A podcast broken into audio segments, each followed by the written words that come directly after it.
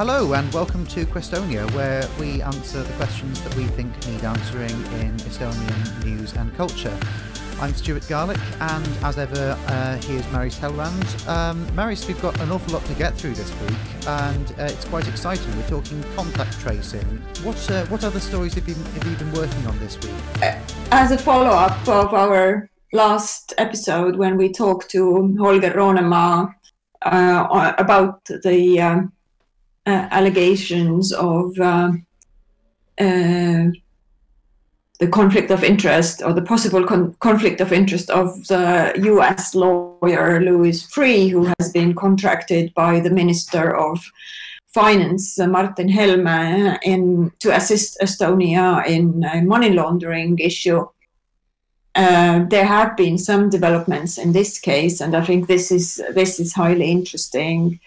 First of all, Martin Helme has uh, for uh, for uh, for two weeks now avoided giving um, clear answers, and for, when he finally appeared in front of the uh, the finance committee of the parliament, his answers were still only ridiculing the, the very justified questions of the MPs, and uh, basically he's wiggling around. Um, giving uh, correct comments. Among other things, he also uh, dismissed uh, the actual recommendation done by the embassy of Estonia in Washington because uh, apparently the embassy background um, search uh, uh, in into these different law firms um,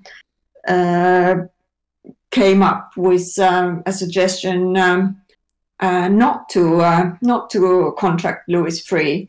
so this one was dismissed by Martin Helme as an incorrect background search, which is a very interesting term. And um, strangely enough, um, the Prime Minister Jüri Ratas has just commented on the whole issue that it's only Louis Freeh himself who can tell whether he has a conflict of interest or not, which is um, a very interesting uh, legal position, I would say. It's it's only the bank robber who can really say if they rob the bank or not. Yes. So um, and this is uh, this is now someone who has uh, represented, according to court documents, who has represented a big uh, Russian company involved directly in this money laundering case that went uh, via the Danske Bank Estonia, uh, and uh, if he claims he has no conflict of interests. so the Estonian government takes uh, takes this claim as a, at the, its face value. It's uh, it puts Estonia in a very regrettable position in many ways, both in terms of its international image of a transparent uh, country, but also really in uh, dealings of the uh, law enforcement and um, investigative uh, offices in their cooperation with partners that they need to um, uh, follow in order to uncover all these cases. Yeah, I, I, th- I, th- I, I think it's worth just answering one more thing as well, because uh, th- there is the tendency, particularly uh, in 2020, to both sides everything, to say, well, um, um, a lot of scandals happened without people really knowing, uh, and some, you know, without the correct information being given to the public during during the Reform Party governments uh, of, uh, um, of of previous years. So, uh, what's the difference between this and the kinds of scandals with public money, for example? Example, that we saw in previous years? Well, I think in in, in this case, uh, it's uh, it, what is what makes it so uh, stunning is is just the the way how um, how MPs and the public interest are being dismissed and ignored just completely. So this is uh, this this feels very uh, novel. Something else novel the coronavirus. Yes, we're we're back on it because uh, excitingly, Estonia is uh, launching a contact tracing app. Now, um, they they've chosen as a provisional launch date uh, August the twentieth, which is a national holiday. And I think during our discussion before the podcast, uh, you felt it may be somehow in bad taste to launch a, um, a virus contact tracing app on a national holiday, Maris. Well, it uh, for me, it had a sort of a taste of uh, Soviet propaganda a little bit when when it was um, when uh, when the slogans were put out. Uh, oh, we'll achieve the the the plans of the of the five years uh, um, ahead of time on the first of May or something like that. But um, perhaps it's uh, it's just some practical reasons. Anyway, um, I think uh, one one one issue to explore here is uh, why uh, Estonia, who has been uh, sort of the digital wonderland and uh, being the fastest uh, in in digital development of the public sector for uh, for sure, um, is not one of the first first European countries to introduce a contact tracing app. Where while our southern neighbor Latvia already has the app up and running since end of May. So I'm um, very excited to talk about uh, about the app, the, the, development and the launch to Priit Tohver from the Ministry of uh, Social Affairs. The new contact tracing app, uh, what's it called and where can people find it? The, the contact tracing app will be available from the 20th of August. Um, it can be downloaded from Apple Store and uh, Google Play and it's called Hoia in Estonian. So it's H O I A. It's like um, Estonian for um, take care. Yeah, and uh, Priit is a qualified physician, he, um, qualified doctor. He, he's he's also uh, one of the leads on the development of the contact tracing app. And uh, then after him, we'll be speaking to uh, Sophie Wharrie, uh, who is um, a uh, um, she was on the winning team of the Salto Hackathon, which was called Hack the Virus. She wrote a Medium article some time ago uh, saying that um, she wanted to assist in the contact tracing efforts of Estonia but uh, was not taken up on that. So we'll be talking to her about um, her solution she developed with her team. I think we've got a lot to learn about contact tracing, so we'll get on to our interview with Priit Tohver now to have a proper intro of, of you, Priit, maybe you could just introduce yourself. What's your what's your exact position in the in the ministry? Okay, um, so hi, I'm Priit Tohver. I am the advisor for e-services innovation and development at the Ministry of Social Affairs of Estonia, and I am one of the people responsible for the development of a contact tracing application for Estonia. Okay, and uh, we are, um, as far as I understand, uh, within a week of launching the contact tracing app. Is that Roughly correct? One week, yes. So, what is what is the app all about? What it what is it going to um, give us? Right. Well, uh, one important mechanism for curbing uh, the spread of the virus, or really any virus, is uh, contact tracing.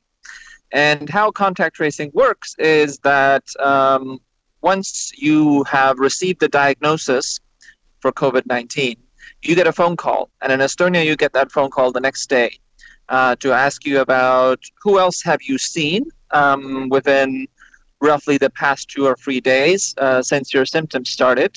And, and, what are their contact details? Because the idea is that uh, the contact tracers want to reach as many of the people as the infected person contacted as possible. Um, and, and, this works relatively well, uh, and I and I believe that we're getting better and better at it as this um, epidemic progresses. But it does have its blind spots um, because not everyone that you meet uh, during your infectious period is someone you know uh, or are even able to identify or remember. Uh, the person that you sat next to in the bus or train or in the theater is not someone you necessarily know and are able to identify to the contact tracers. So the idea of the app is that it is an additional way to notify people of having had a close contact with someone who was later diagnosed with COVID 19. And, and, how it works is that um, people that are using the application their phones exchange anonymous codes with each other when they are near each other. And as soon as one of them uh, gets diagnosed as uh, being infected with COVID 19, then they mark themselves as infected in the application. And everyone who has seen their anonymous code will then get a notification saying, hey, you've seen someone, you've been in close contact with someone who was later diagnosed as positive. Um, you should stay home for a certain amount of time. If you have any questions, then here are some resources, that kind of thing. So it automates the process of uh, contact tracing, but it doesn't replace it. It's just one addition to uh, cover some of those blind spots that we have. If we take an issue like uh, the so-called Vabank outbreak, where I think 30, mm. 37 cases so far have come from one particular yeah. night in a nightclub in Tartu, um, um, c- can you maybe just walk us through how uh, a contact tracing app might have, uh, if not prevented that from happening, then certainly prevented the aftermath? Yeah, so um, it, it wouldn't have prevented uh, what happened in Vabank necessarily, but it could have definitely uh, helped ameliorate some of the uh, aftermath of it. Because assuming that uh, a decent amount of the people that went to that nightclub on that night were using the application, um, then they would have all recorded having been in close contact with this infected person, um, assuming that they spent enough time in their vicinity um, and, then they would have got a notification relatively quickly uh, to isolate themselves as soon as this person was marked as infected. But of course, some of the issues that we had with the Vabank case also came down to um, a bit of personal irresponsibility. Um, because if it if, if you walk around with symptoms a very long time without getting diagnosed, then the window of opportunity gets smaller and smaller for the people that you might have infected um, if the person that spread that disease via the bunk would have gone you know gone to test themselves as soon as they developed a fever then we could have responded much quicker. Um, and and this would have helped both the manual contact tracing and and the digital contact tracing via the app as well. How how many people do you expect to um, download the app or start using the app? Because this is voluntary i believe and uh, yeah and uh, what's what's what's the predicted uptake? And if I can also yeah. add, add, to that question, uh, mm-hmm. you, you, said recently that uh, uh, it was a misconception that a large amount of the population had to use this, that it could be effective yeah. with any size of people. Yeah, um, indeed. Uh, there's a there, there have been some studies that have been made which show that you know if we only used an application and we wanted that application to be the cornerstone of our efforts to curb uh, COVID-19, then you would need uh, roughly 60% uptake per population. And this is where the number comes from that gets touted uh, a lot, which says that you need a very high threshold of users uh, in order to have any effect. Whereas in reality, nobody uses only the app you have the manual contact tracing, you have social distancing, you have masks, you have all sorts of methods that you employ as a country um, in order to curb the spread of the disease. And so some other models have been made which show that even though a smaller uptake, such as maybe 20%, would not be able to curb the disease on its own, it would definitely uh, limit the extent of the disease and, and taken in uh, tandem with other methods, uh, it will always be useful. And that even if the app detects a small proportion of the close contacts which are not being able to be detected by manual contact tracing, it's still helping out. So it's just one thing extra that every country can do uh, in order to make sure that they are doing everything uh, to stop the spread. But it's you know it's never going to be uh, a standalone solution. And, and, when we talk about the uptake that we are expecting, well, it's it's very hard to predict because it's also limited by how many people have the right kind of technology. Um, but in terms of willingness, we know that um, roughly 75% of the population has expressed willingness um, to use the application and we will see what the actual uptake will be. But we will be very happy already if we go if we get maybe thirty percent or over that. Um, obviously, uh, um, we, we can't do anything about the timings now. Uh, it is what it is, and it will come out very soon. And um, you know, yeah. it, it's it's good. It's good that we have something coming out. But uh, when you consider that uh, Latvia developed their app in May, and uh, I know on a different uh, underpinning, but also that they mm. offered the underpinnings from that app to any other country, I think for free, that wished to um, develop their app from those underpinnings. Um, what was the reasoning behind the decision to go it alone, considering it's taken a lot more time? Well, um, I think there's a bit of a misconception here about going it alone because no country in Europe is actually going it alone or even in the world because we are all using the same baseline functionality, which is the uh, Google and Apple exposure notification API, which does a lot of the heavy lifting in terms of uh, detecting the Bluetooth signals and trans uh, and um, um, analyzing them uh, to, to detect close contacts. Um, now, what every country needs to develop on their own is a system of infection confirmation. And, and there's a reason why we can't just take uh, any kind of system developed uh, around the world because medical systems are different. Uh, the underlying uh, infrastructure is different. So, for example, Estonia is unique in the sense that it has a national patient portal. Uh, which is a great way uh, to do infection confirmation without having to train medical staff uh, or, or, hire more people into the Estonian Health Board uh, to help patients out in confirming their infection to the app because patients can do it themselves using the patient portal but we can't use the functionality of the Latvian app because it was not developed for a country that uses a patient portal for infection confirmation. Similarly, Latvia can't use the application developed by Switzerland because their infection confirmation goes through a laboratory uh, and not uh, a, a, family doctor, for example, or a hotline as it's done in Germany. So, because of these differences, every country does need to have uh, a, a, slightly different uh, build for their application, but the underlying uh, functionality of Bluetooth-based contact tracing is the same for everyone, mm-hmm. and we're not redeveloping it uh, or reinventing the wheel in there. A practical question, um, as you mentioned, the uh, patient portal in Estonia. I did the, the COVID 19 test and I was able to uh, log into the portal very mm-hmm. soon and and get uh, get the test result. Is that test mm-hmm. result going to be sent to the, the person's um, data or to the app automatically, or how does that happen? No, because there needs to be a sign of willingness, basically, uh, to share this information with the app. So it's not automated. It's as soon as you get infected, as soon as you get that positive test result, then you have an option of going to the app and saying, "Okay, I'm infected." And, and and once you do that, the app directs you to the patient portal where you have to authenticate yourself. Then it uh, you know looks around in your records to see uh, if you have the positive diagnosis, as you say you do, and then it confirms the infection to the application. But the patient portal itself does not send any medical data um, to the application. It just confirms that, and yes, indeed, uh, an infection exists. Um, and, and, and the app does not have access to the patient portal. So it's still you using the patient portal.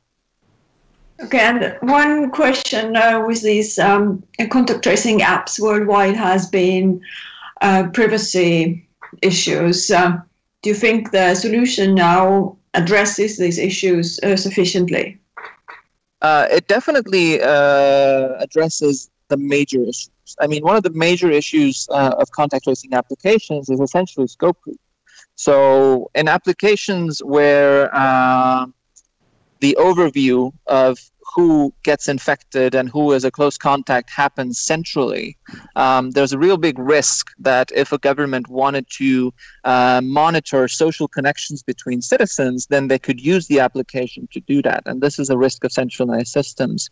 But in a system which is decentralized, like the Estonian model, only the user themselves knows that uh, they have been in close contact with an infected person and and and and, and therefore there's no way for us to snoop about uh, okay which infected persons you might have had a close contact with and thereby also uh, making different kinds of conjectures about who are the people that you hang out with, for example, things that a government shouldn't really know.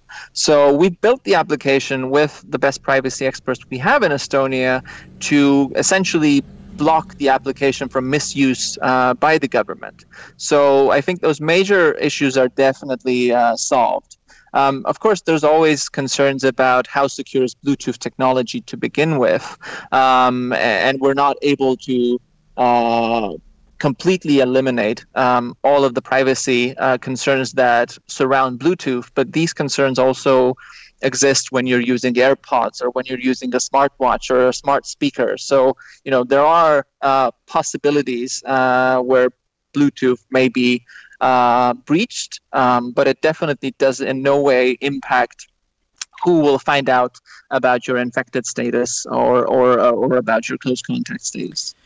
Uh, this app is being worked on, um, I think I read, by a team of uh, 20 voluntary developers. Um, at what mm. stage was the decision made to go with volunteer work rather than, uh, as I think Switzerland and Latvia have, a dedicated team which was actually much larger than the Estonian team? Yeah, so this was uh, something that happened early on when when um, these apps became a thing around um, April or March of this year and we and we had a discussion also at ministry about well what do we know about um, these applications and what's realistically what are our resources to even pull something like this off? Um, and, and, since we had just been through months of you know endless work and endless uh, loss of resources to manage this crisis we just didn't have the capacity um, to to to even you know order such a such a thing and since there was a lot of interest uh, from the private sector to do this, uh, then we decided, okay, well, let's have a crack at it. You know, we'll we'll definitely be there as kind of um, business leads, but uh, since we don't really have any resources to develop this ourselves, we're going to give the private sector the option of uh, building this uh, with us. And, and, there was a lot of interest uh, from companies. Indeed, around 12 companies are currently some way involved in this project. Um, so so yeah, that decision was made then, um, and and and I you know despite the fact that it has also delayed release, I would say that for the most part it was a it was a rational decision because you know these delays happened in a period of low infectivity. There were really no uh, there's no major cases happening in June or July, and it's now only in August when things are slowly picking up again. And even now, I would say that things are actually quite well under control. So this was a delay that, although you know we didn't get any uh, prizes and international press for being one of the first to have an app out, I would say that we also didn't really lose anything uh, for taking our time and working with this volunteer consortium. Well, and and it definitely led to a lot of interesting. Um, cooperation that would otherwise not have been possible uh, with you know just uh, having this, you know, technical uh, task description and, and then going into a tender process and getting one provider to do this, um, um, it, it definitely was a, a, a better kind of learning moment having done this volunteer project. Well, yes. Uh, I mean, what what you're talking about there is the prevention paradox, uh, in, in, that uh, because there weren't many cases, there wasn't seen as being a pressing need to uh, push it out uh, before time. But uh, um, do, do, do you not agree that some of the mini surge that we've seen recently could have been prevented had the app been developed by a larger paid dedicated team? Honestly, not in a major way, because as I said, what started this mini surge was a case of irresponsibility. There was a person walking around with symptoms for a very long time. It was roughly the scope of a week uh, that they were walking around with symptoms without getting tested. And if they don't get tested, then even if they have the app, there's no way for them to report to the app that uh, they were infected, and thereby there was no way for the people that they infected to isolate them early. So by the time that you know this person uh, would have gotten around to making this notification in the application, then most of the people that uh, he or she had infected by that time would already be infectious, would already be walking around uh, spreading the disease. So honestly, you know, this application probably would not have made a very big difference into uh, this particular mini surge. Um, but I think, you know, definitely looking forward, it's going to offer a helping hand. Well, individual responsibility will uh, remain probably the core of prevention anyway. Absolutely, and, absolutely. Uh, and even with this application, you know, if you don't have personal responsibility, then this application will not help us. Um, but we definitely hope that most people will be responsible uh, and, and, and also when using this application. We spoke yesterday to uh, Sophie Wharrie, who is uh, an Estonian resident from Australia, who uh, mm-hmm. was was one of the winning team on the Salto Hackathon, the Hack the Virus Hackathon. Um, uh, um, now, um, she says in a Medium article that she made attempts to reach out to the government to assist the contact tracing development team, but uh, was was not uh, th- that that was not taken up. Um, is is that the case? And um, was any was any inquiry made to the Salto Hackathon to maybe use their use their voluntary expertise to help the team? Um, so with regard to this consortium, uh, I've definitely not received any re- formal requests for them to join this particular consortium when we made the public calls for this around April and May.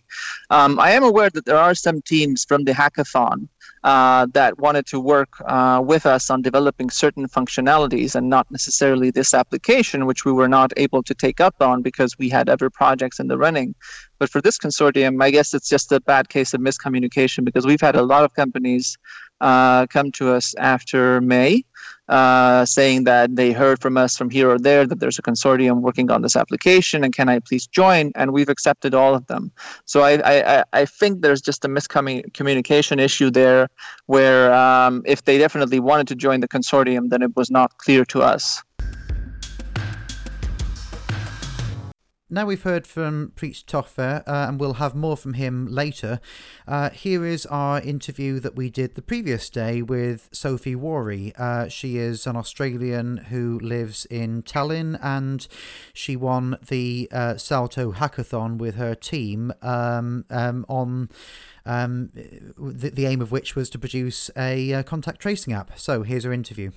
And as, as I understand, uh, the government hasn't asked you for your assistance in spite of you winning a hackathon that uh, they were happy to go ahead. Yeah, that's correct. So we won the hackathon, of the top five teams who won the hackathon. And we offered our technology to the government because we developed, were able to develop a working app within only 48 hours. And we offered it to them and said that we could adapt the app to anything else they wanted to add into it, or um, especially things like this new Bluetooth tracing protocol for the contact tracing functionality. But they didn't want to take us up on that offer. Um, they told us they have a team of, I think, 20 volunteers from various companies working on an app. But unfortunately, we haven't even seen even a first version of this app yet. And this is many, many months later. We still haven't seen this app. I'm the CTO and co founder of a digital health startup called Velmio. And our focus at the moment is on pregnancy health, and we're building a set of AI powered tools to build a digital health profile of a pregnant woman. This could mean um, taking data from their wearable devices like their smartwatch um, or their Fitbit or Apple Watch and connecting that to their digital health records. And then we have an app that analyzes that data and considers any risk factors that the woman may have during the pregnancy and can recommend a tailored um, nutrition exercise plans during the pregnancy to reduce the risk of any complications during the pregnancy. So that's um, what I'm working on at the moment with Velmio. But because we have a very um, a generalized stack of digital health technology, we can also scale that technology to other things, um, like, for example, COVID 19 contact tracing or COVID 19 symptom tracking. And so during a hackathon hosted by the Estonian government, we actually took some of that technology we built for pregnancy tracking and redeployed that in a solution for coronavirus symptom tracking. Yeah. Um, now, now um, the the Salto Hackathon, uh, the the Hack the Virus Hackathon, I think it was called, um, um, happened at the start of the emergency situation. I think in uh, April um, in Estonia, um, and and it was done online. So um, maybe you can um, talk us through I- exactly what format that took and um, how big your team was, and also um, you, you mentioned contact tracing, but uh, what what the aim was for you of of spending time on that. Yeah, of course. So the hackathon was hosted by Accelerate Estonia and Garage 48, and it came together very quickly. It was really impressive how within, I think, just six hours, they decided they wanted to put together a hackathon to think of solutions for the crisis. And this didn't have to be technology solutions as such, it could have been um, any type of solution in response to any problem created by the pandemic. Uh, this was back in around mid March, this happened.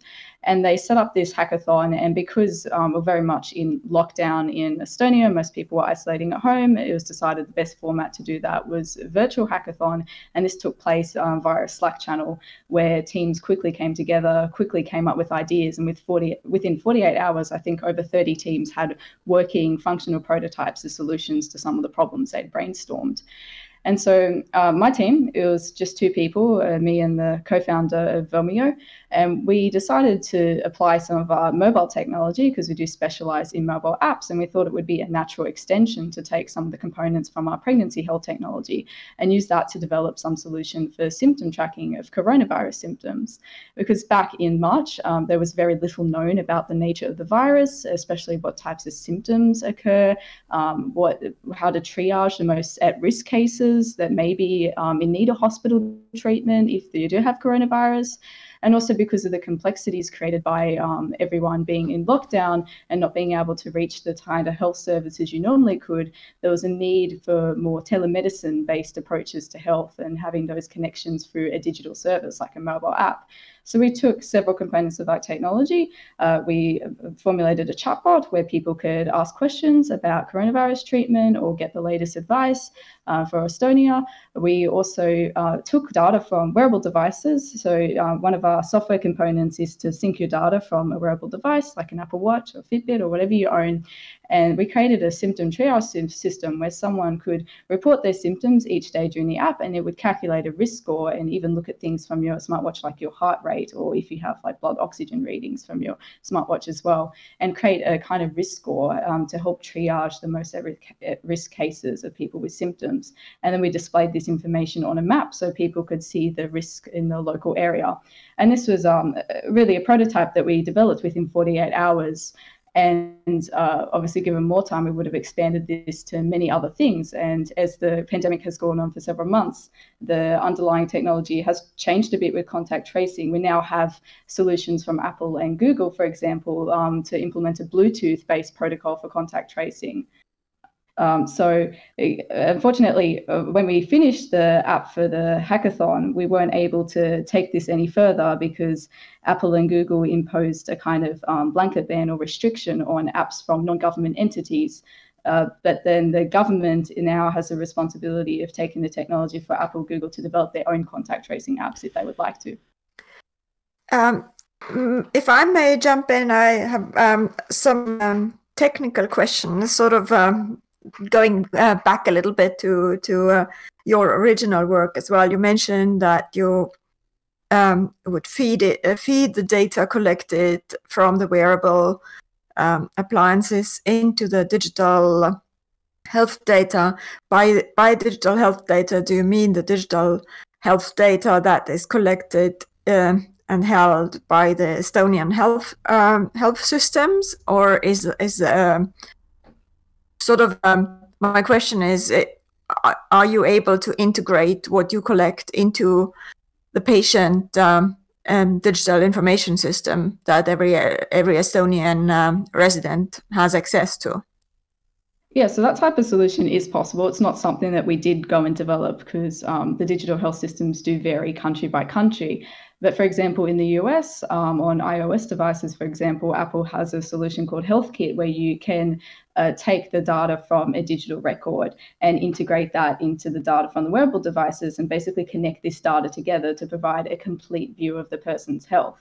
Um, obviously, if you do this in, in Estonia, you would have to work with the government and their servers and databases and create the best solution based on the structure of their data set. But it's definitely something that is possible to do if you want to build the infrastructure to do it. Okay, and um, about the the app you developed um, uh, within the hackathon, um, it was not specifically a contact tracing app in the first place, right? Did I understand that correct? Yeah, that's correct. It was more based on the symptom tracking aspect um, because the one of the problems we identified was that people weren't sure if they had symptoms of coronavirus or just symptoms of a flu, and if they were starting to develop symptoms, they weren't sure of the steps or actions they should take or whether they should get tested or isolate at home. And so we're trying to create an app to address some of those challenges. Uh, we did create a, a, mapping tool where you could share your location and have your risk level displayed on the map.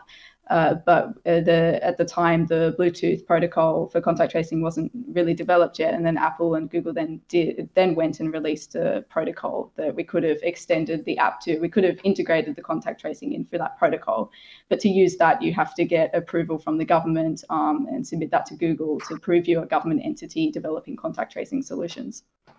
Right, and um, as I understand, the major worry about all these contact tracing apps has been uh, data privacy and issues like that. Um, uh, was your was your app able to address these worries?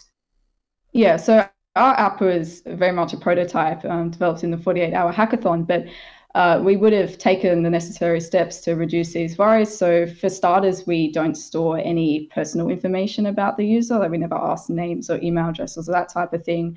There was an option to share your um, GPS location to have your risk level displayed on a map, but that's completely optional. And you can uh, request to have all your data deleted, for example, if you no longer want to use the app and want all your data deleted from the service. So, we're implementing all those usual kind of industry standard steps to take care of data privacy. Um, but in terms of the actual contact tracing part, uh, probably if we if we'd been given the opportunity to develop that type of solution, we would have gone with the Bluetooth solution from Apple and Google because that probably is the the best solution in terms of balancing the uh, risk from the data privacy, but also having an accurate solution that can work. Because many governments around the world tried to implement their own Bluetooth uh, tracking solutions without the Google Apple API. And it resulted in solutions that didn't work very well because the actual uh, operating systems on the mobile devices don't enable Bluetooth to operate very accurately. So that's what led um, Apple and Google to develop that solution. In, ter- in terms of the, slowness of the development of the government contact tra- tracing app, um, obviously you can't. Um, you, you obviously you don't have an inside line into why that is so slow. But um, um, countries that have been successful in containing the coronavirus without um, restrictions have been those which have pursued aggressive contact tracing. Has it been a surprise to you that uh, we're now five months into uh, the uh, coronavirus emergency in Europe and we don't have a working app for that? I think it is definitely surprising and quite alarming. I would have expected an app to be developed by now because the most important time to have the app is when there aren't so many cases. And we are lucky in Estonia, there aren't a lot of um, active cases at the moment. And that's when you want to have an app as soon as things start um, surging. You want to have those tools at your disposal to quickly identify where those cases are spreading and quickly lock down um, any of those routes of transmission. So it is quite alarming. Um, and also kind of annoying that there wasn't any ability to form a kind of centralized approach to contact tracing where uh, for example the european union could have shared um, different uh, source code or apps but they've decided all to implement their own contact tracing solutions. And this is the same in the united states for example where there's no single contact tracing solution for the united states. They're doing it state by state which makes the whole process very slow because everyone is working on all these different apps simultaneously even though they're trying to achieve the same thing at the end of the day um, yes, that's very, very strange. But um, as I understand, Latvia has a contact tracing app in use since end of May. So, uh, uh, I, do you know about that, and what do you think about that? Yeah, I don't know a lot about um, the specifics of the solution Latvia implemented, but from my understanding, I think they use the Apple and Google protocol. But it is um, I, I, do know that they had their solution available quite early on compared to other countries, but it's quite strange how some countries are able to get an app out there very quickly while others have really lagged behind. Because uh, I think the solution from Apple and Google came available around May, and they uh, released quite a lot of support and documentation for how to take their APIs and build an app out of it. I think they even give you lots of sample source code and a sample app itself if you just want to adapt the app. Um, so every country had the same tools available, and it's just a matter of which countries are able to execute that more efficiently. And Latvia was obviously very capable and competent at doing that very quickly compared to Estonia. Uh, some some European countries had hundred paid developers working on the contact tracing app, um, and Estonia has twenty volunteers. Uh, that comes as a, surprise to me. Um, does it come as a surprise to you that uh, number one, Estonia isn't paying through the state uh, the people working on a state-led app, and uh, num- number two that um, they're expecting only twenty people to uh, come up with this from start to finish? Um, w- what would you suspect that approach has its roots in? Yeah, it is a bit surprising, and I think it shows that either the Estonian government aren't prioritizing this kind of solution, maybe they don't view it as critically important, because I think other countries, as you say, had 100 plus developers being paid, um, and a lot of countries um, uh, like set up other teams and contractors to get these solutions developed very quickly. They very much prioritize the digital contact tracing solution as a national priority. Um, whereas the Estonian government mustn't see it as being that critical. I don't know if I, I don't have inside information. I don't know if they have other methods of doing contact tracing effectively, or maybe they just don't see that they need this solution as critically as other countries have it is quite surprising because um, given Estonia is quite strong in uh, digital services in the government and it is often their strength in implementing such solutions like digital health records and that type of thing, I thought it would be a natural extension to prioritize a digital contact tracing solution, but that hasn't been the case. Perhaps it's worth taking a bit of a step back at this stage and, and talking about why contact tracing is important because you've talked a bit about uh, what your app would have done, the one that won the hackathon, but uh, um, why why is it that um, it makes it much harder for a country to contain the virus, uh, whether they can see it or not, um, uh, if if there isn't contact tracing? And um, given that we're in what what's effectively a mini surge right now, um, how would contact tracing help to control that surge? Yeah, so contact tracing can be done manually or digitally. And the um, manual processes involve someone literally having to sit on the phone and call up anyone who's been infected with the coronavirus and ask them to recall where they've been in the past two weeks, um, any public spaces they visited, how many people they've been in contact with. And this is um, a very kind of error prone process, I guess, because people have to remember where they've been. Um, they have to recall these very specific details and try and piece all these bits of information together to try and create a profile of where the virus is spreading spreading. Uh, so the digital contact tracing solution offers uh, a more automated solution to this, where instead of someone having to manually contact and piece together all these um, parts of the puzzle, you just automate this through an app where the app exchanges keys between mobile devices. And if you happen to walk past someone and later become infected with the virus, that person can be automatically notified that they may have been in contact with someone who um, has since been infected with the coronavirus. And so um, I think that the importance of this technology or contact tracing in general is that you need to be able to track the spread of the virus as soon as those mini surges start happening to be able to quickly identify people who may be infected and ask them to isolate at home to stop the virus from spreading any further.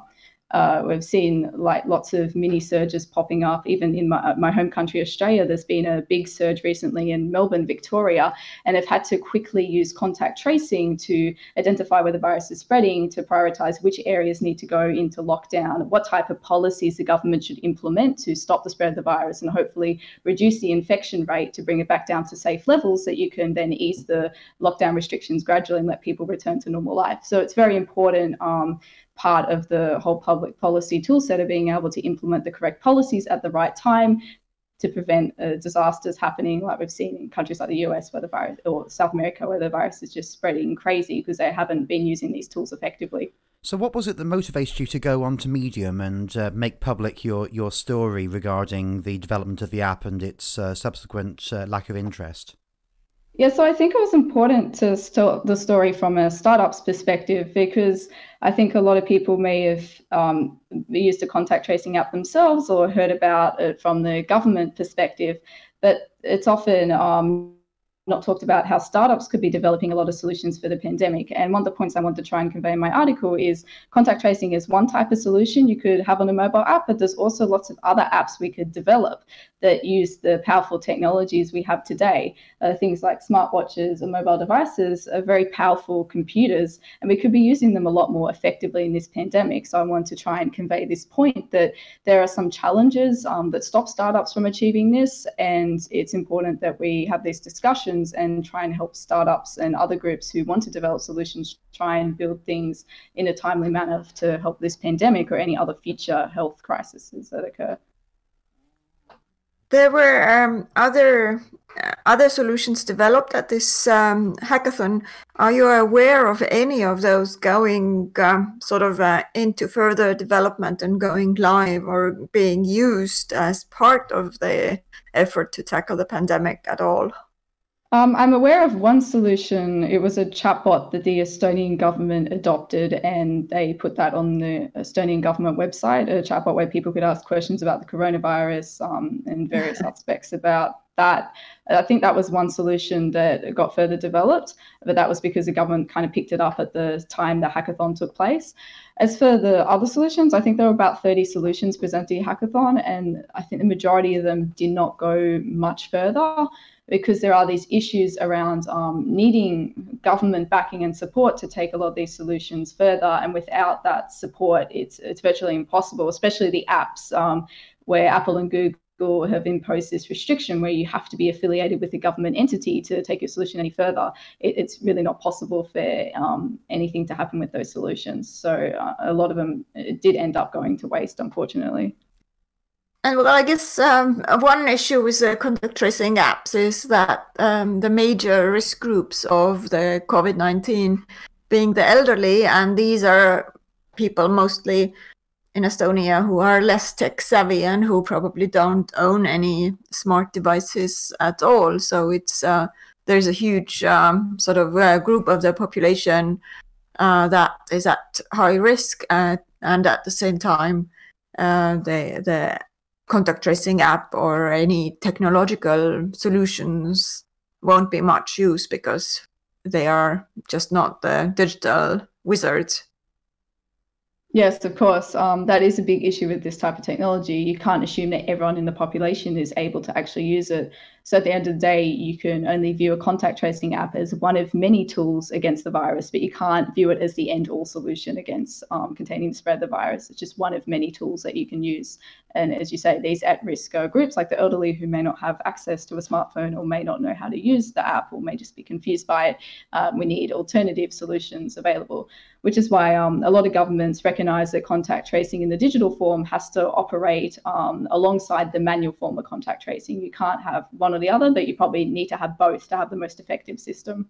Yeah, I should probably point out, just for the sake of balance, that uh, public events are restricted beyond a thousand people at the moment. So uh, um, it's it's not as if there are no restrictions, but mm, I guess yeah. for, for the majority of, of men and women on the street, there doesn't seem to be that much. And I, I, I think that, that when you're walking around Tallinn at the moment, you kind of get the vibe that people are not taking the virus that seriously because they don't really view it as a threat at the moment. Like you walk around um, Tallinn and you don't see many people wearing masks, for example, um, whereas in other countries around the world, you'd see everyone wearing masks.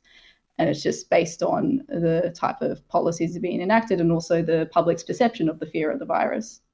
That's true. And uh, maybe it's worth to add that um, uh, many bars in Tartu have uh, responded to the new spread of the virus and sort of self restricted and closed down for one week. Uh, all of them. So um, there's uh, a bit more private initiative actually yeah. than uh, public public um, policy at play right now. Yeah, that is interesting. And I think on the whole, Estonia has done quite well of managing the virus. Um, but I think the fear is if we do see a resurgence of the community transmission, we want to know that the government will implement the correct policies when the time comes. This is now a health board decision, uh, not not a direct ministry decision. But um, um, g- given that uh, there is thought by some uh, epidemiologists to be a 95% less chance of the virus being transferred between two people wearing masks compared to 2 mm-hmm. people not wearing masks, um, yeah, um, I, would just like to number one get your view on um, the uh, possibility of mandating masks indoors to reduce the spread? And number two, um, get get your opinion on, for example, health board spokespeople still saying it's uh, potentially harmful having masks if they're not worn in the mm. right way. I mean, this is something that we knew in March, but I think we've moved on from that now, and really the messaging has to be more consistent than that, and has to be mm. um, has to be educating people on how to wear them mm. rather than questioning if they should. Right. Well, here's the thing. If you ask me as a doctor um, then yes i would say that masks are an important measure to be used in the mitigation of covid-19 However, I, I just can't give you a ministry uh, position on this because I don't work in the ministry health department, and this is really a question that should be relayed to them, and I do not want to speak on their behalf. Um, and it's definitely also a question to the Estonian Health Board, um, who are the ultimate uh, source of authority when it comes to these decisions. I, I can only give you my personal opinion here as a trained medical physician. And that is, um, you would uh, recommend wearing a mask. Uh, sorry?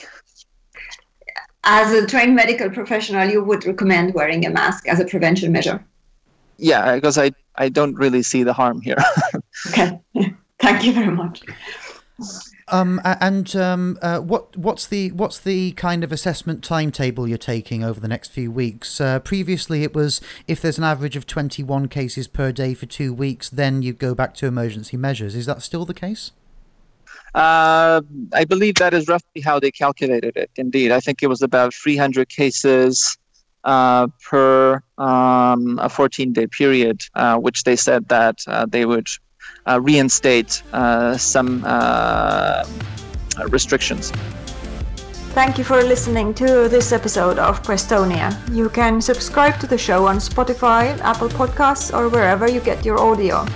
We'll be back on air in a couple of weeks' time. Bye for now.